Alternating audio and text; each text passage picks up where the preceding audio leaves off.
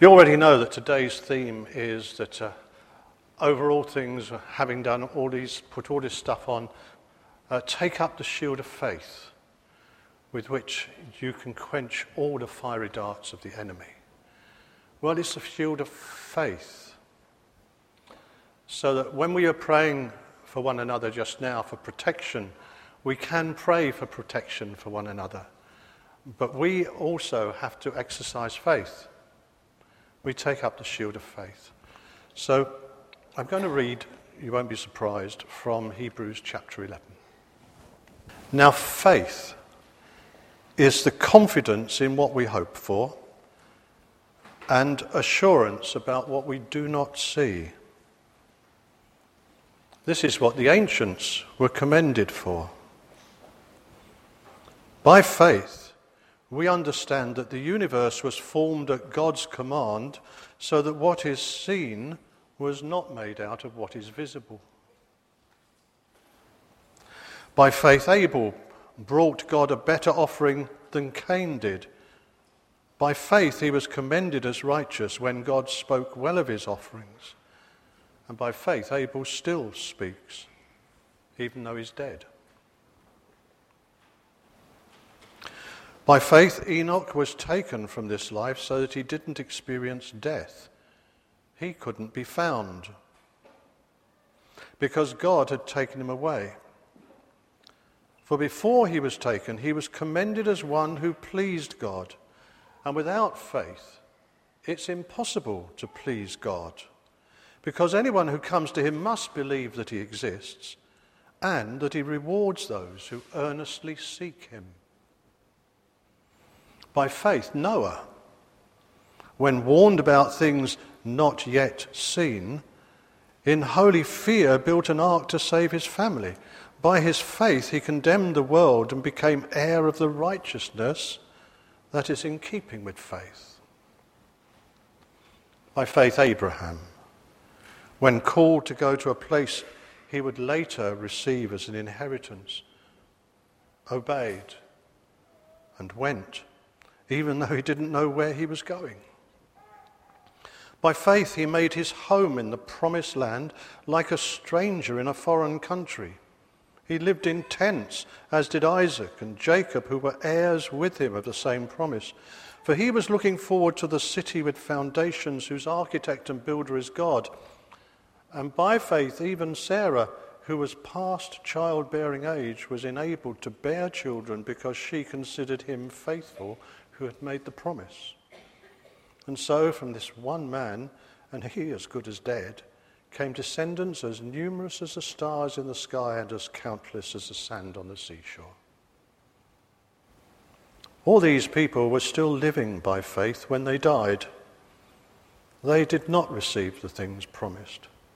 They only saw them and welcomed them from a distance, admitting that they were foreigners and strangers on earth. People who say such things show that they are looking for a country of their own. If they had been thinking of the country they'd left, they would have had the opportunity to go back. Instead, they were longing for a better country, a heavenly one. So God is not ashamed to be called their God, for he has prepared a city for them. By faith, Abraham, when God tested him, offered Isaac as a sacrifice.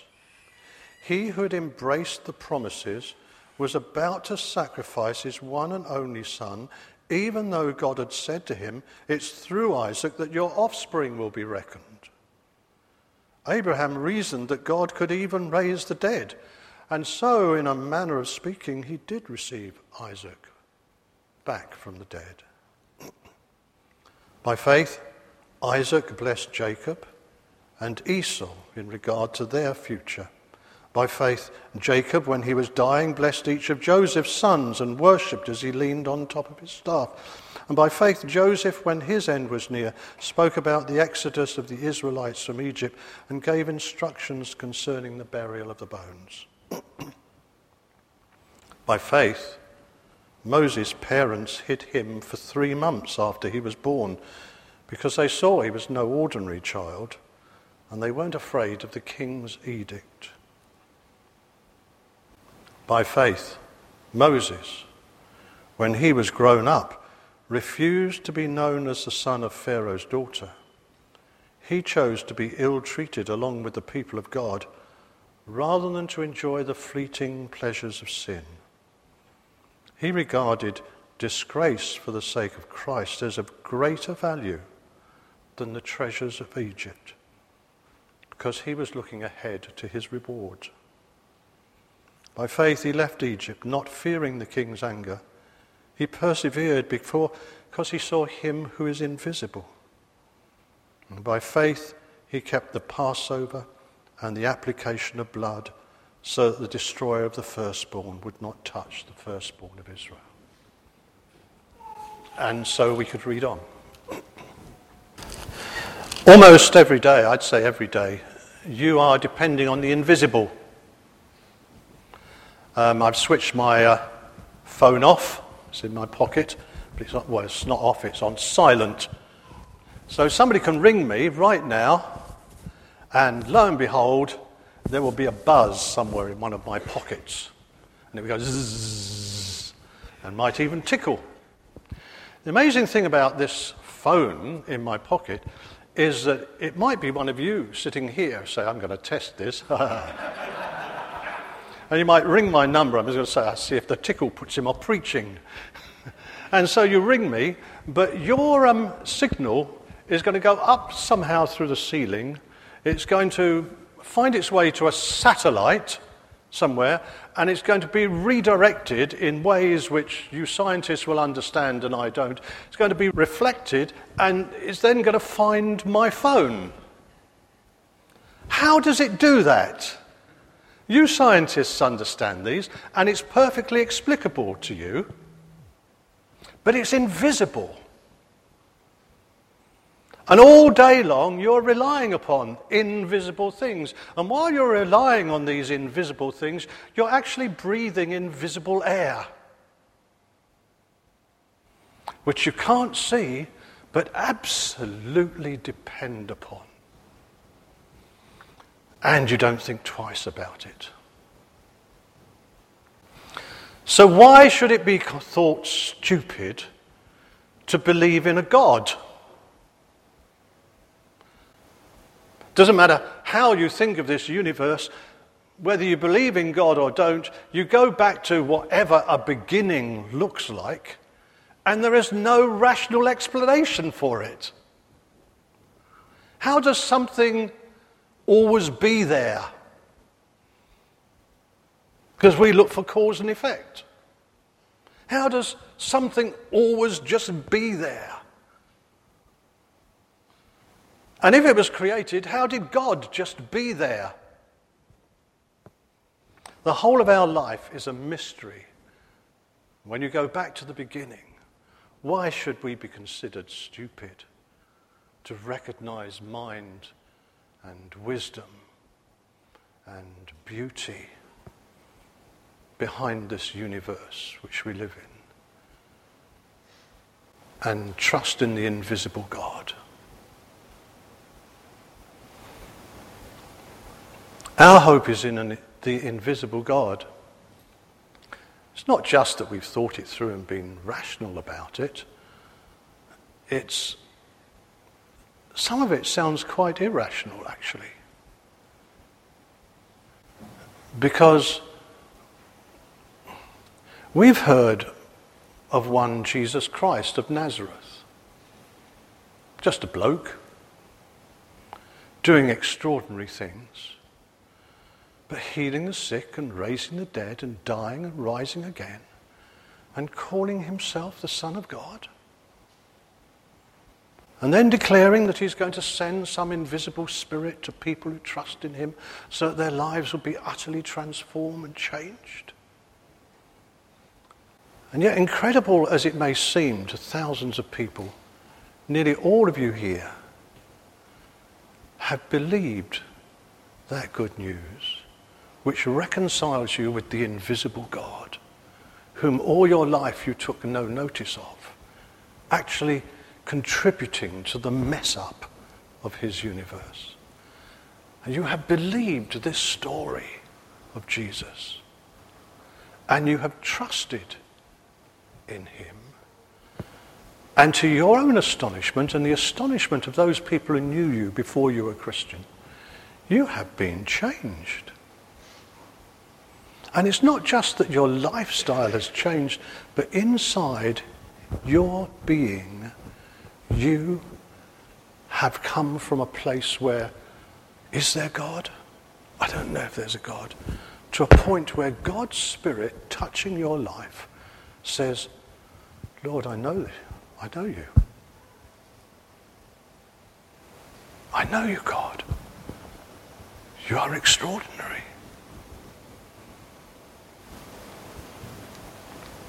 So you and I find ourselves in this extraordinary position where through faith we are living what other people recognize as a transformed life and what we recognize as being a life in new dimensions.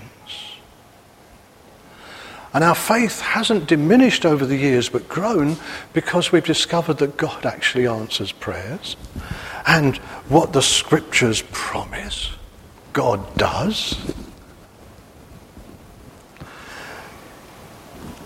But to other people, we're just believing in the invisible, the impossible, the intangible.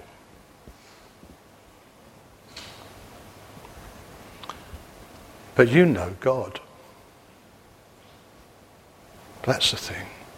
Through Jesus Christ and faith in Him, you have encountered God.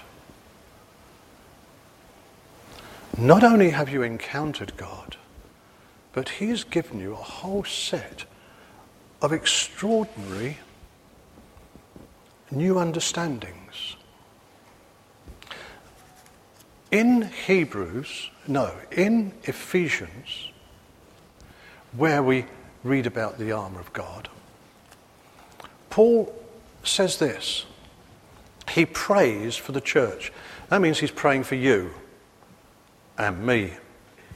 And we believe that because the prayer has been retained in Scripture, therefore it's a prayer which God means to answer. It's consistent with God's desire for you and for me. And this is the prayer that God may grant to you the spirit of wisdom and revelation to know what is the hope to which you are called. What are the riches of God's glorious inheritance in you? And what is the incomparable greatness of His power for you? Now, think about that. His desire is the church may have the spirit of wisdom and revelation to see and to know and to understand these things.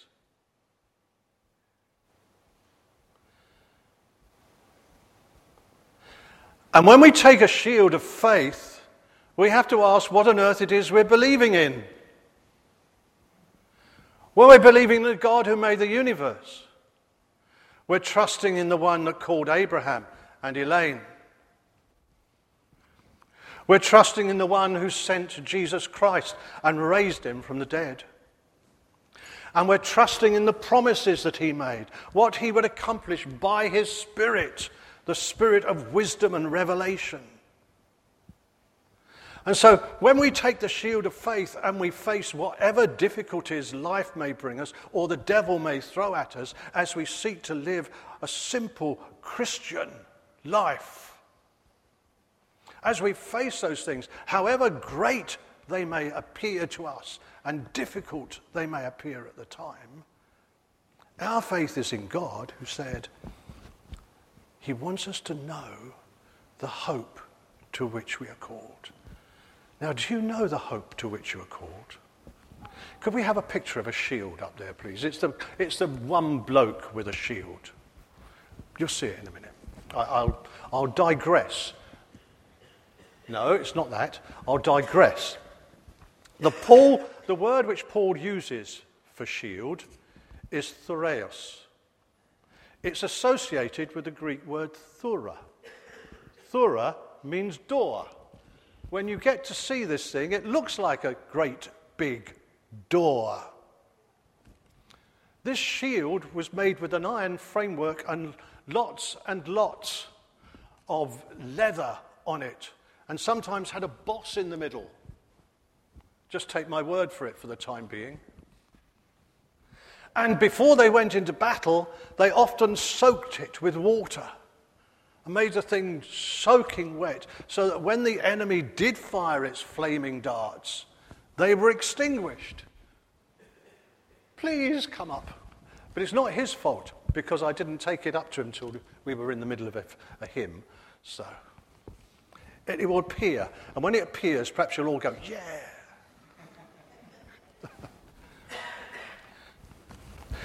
this enormous shield, which is the shield of faith, we remember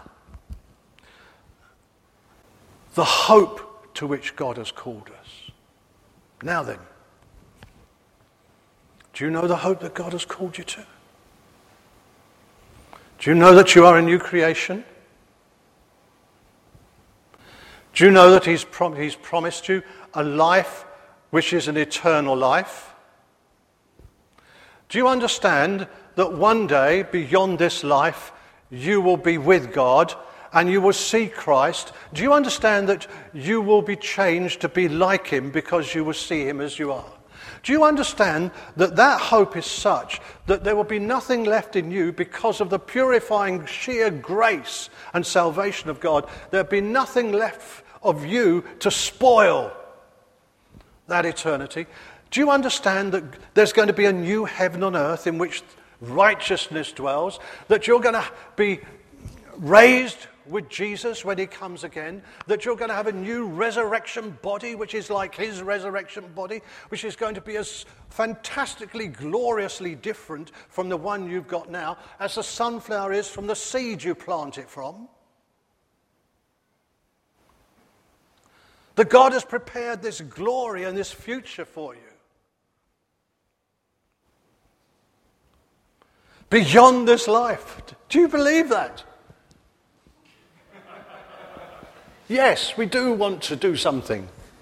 But don't worry, um, anything could happen. It might be a dinosaur next. Who knows? This is the hope that is set before you. Do you know? Now, this might sound really weird to you, and I, I hope it's not. I really hope that it's not just naff. But when I read about these Christians in Egypt, or in other places being beheaded for their faith. That is an awful thing which has happened to them. But you know, I think that if they got me to kneel down and say, Deny Jesus, become a Muslim, or we will behead you, I think I would kneel down and want to lift up my head. Because although I don't know what will happen in the moment when death comes, I don't know whether that seems to last forever, the pain, but to my, my way of thinking, it's instantaneous. And somebody, hooray! There's the shield. See how big it is? And when that sword or whatever it is comes swishing down, I might have some serious emotional things going on inside me, but I will welcome it because when my head falls on the ground, my spirit won't die, but I'm going to leap from the body. The spirit is going to leap from the body to be with Christ. They're going to do me a favor, aren't they? Is that your hope? You see? That's our hope. So it doesn't matter what people throw at us, even the very worst, we have a great hope to shield ourselves with by faith. And so we stand firm in our faith. And then think of this that's a hope to which you are called. I don't understand this thing of calling in many ways. Because, in one sense, the Bible says that uh, God saves those who call upon him, and another place it says he redeems those whom he calls to himself. I don't care. I called on the name of Jesus, but he's called me and he's called you to a living hope of resurrection in Jesus Christ. That's fantastic. So he's called you to a living hope.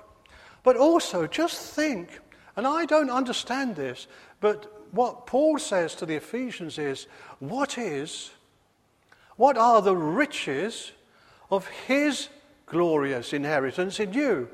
Now, looking at that, I think, but surely it's the riches of my inheritance in him. But that's not what he says. It's the riches of his inheritance in you. Now, think about this. The devil has destroyed, destroyed and, and despoiled the world. There's wickedness all over the place. This is a mutilated universe in our part of it. We've even spread our rubbish into the heavens. Okay? This is a mutilated planet. The work of the devil, which man has happily gone along with. And God is redeeming it. But the powers of darkness and wickedness and temptation and snidiness are still all around us to pull us from a path which is following Jesus, which most people think is stupid and irrelevant and archaic and Victorian, if not just totally unnecessary. To walk in the way of Jesus, forgiving when others curse and to pay back. Dee and I went into a shop, I think it was, I don't know, a shop in Bristol somewhere. And Dee bought something, and the woman gave us um, some change, uh, something. And when we got home, Dee looked at the change and said, She's given us too much.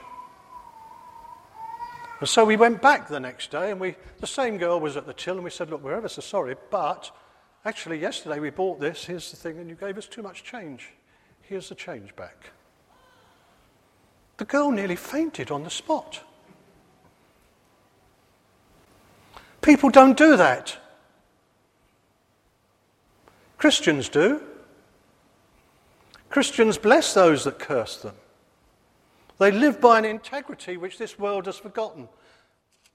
And when we don't live by that integrity, we, we feel guilty.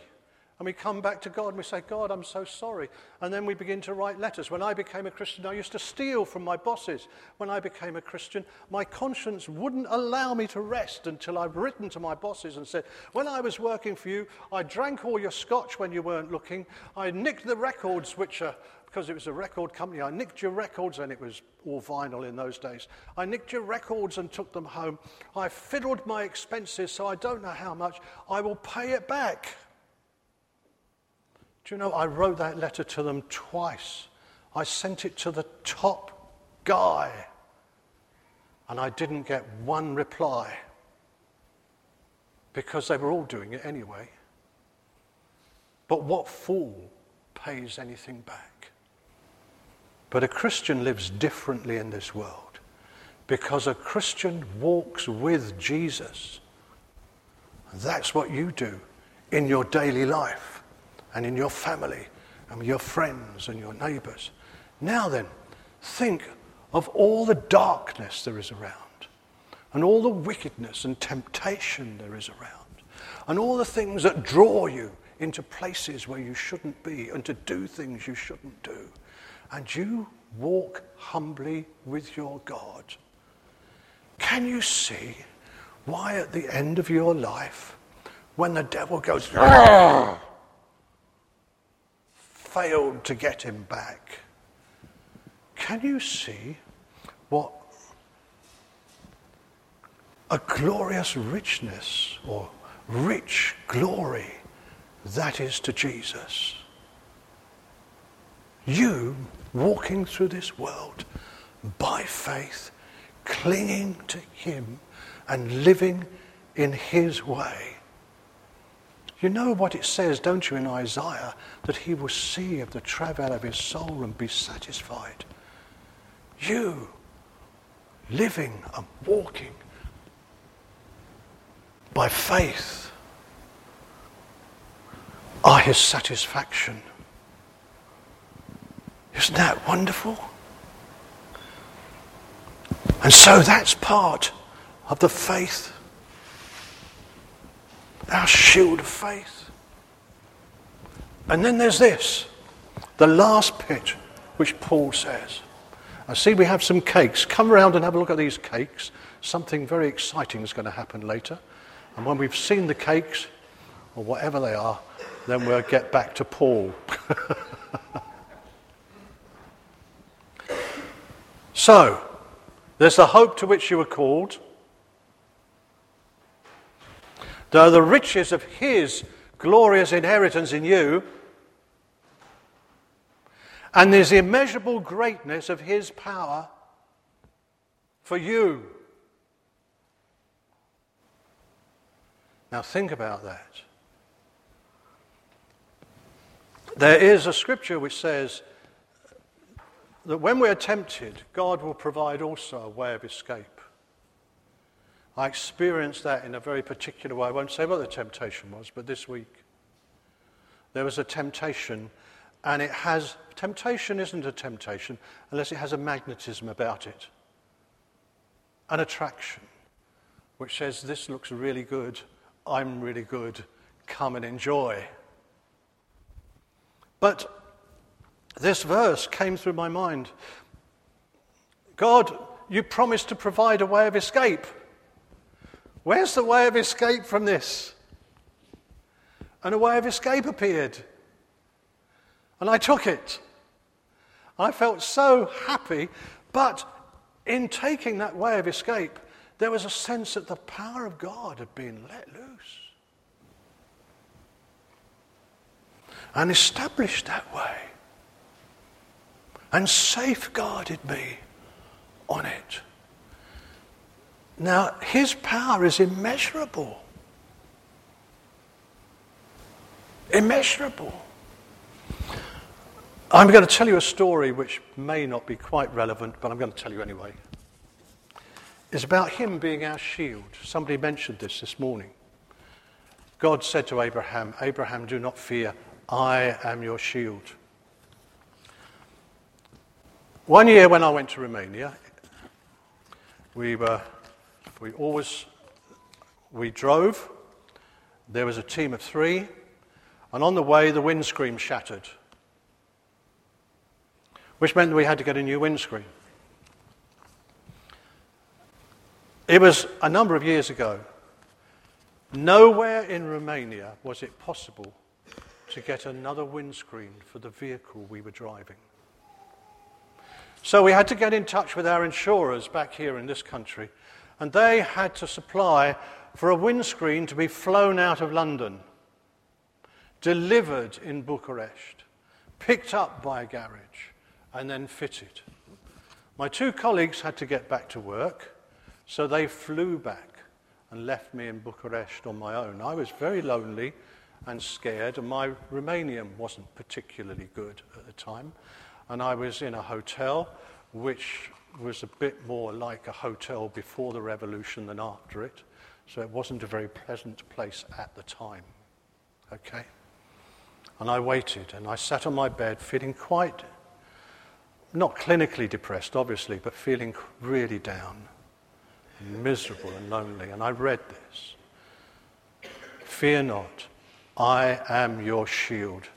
That word so resonated in here. I knew at that moment God wasn't just speaking to Abraham, God was speaking to Dave Winfield. I just said, Thank you. And I began to thank God for this, this assurance. And when I was praising Him, this kind of stupid picture of a yellow van came into my head. And I thought, oh, God, I'm sorry.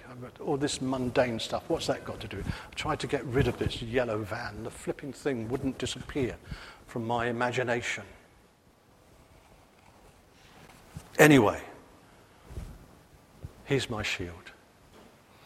Eventually, the car was delivered to me at the hotel. Everything worked, fantastic. Signed off the insurance document and, and with the hotel and everything else. Began to drive away. Beautiful sunny day. I thought, I'll just try the windscreen wipers. Dead. 1,500 miles to go. Everything signed off. No money in my pocket that was left. 1,500 mile journey through Europe with no windscreen wipers. I thought I heard a little echo somewhere at the back of my mind. Don't fear, I am your shield. so I drove on, and we had lovely weather all the way up to the Hungarian border. Trouble getting through the border, but that's another thing. Got through until we began to get near Budapest. And then the clouds began to come, and it began with a drizzle. So I stopped in a side street, sat in the back of my van, and kind of sulked, basically. Feeling very miserable. And eventually it stopped raining, so I drove on. I managed to get into Austria. Slept the night in a service station, in the back of the van, of course. Next morning started off about half past five, six o'clock in the morning. Beautiful sunny day. Hallelujah, Lord. Thank you.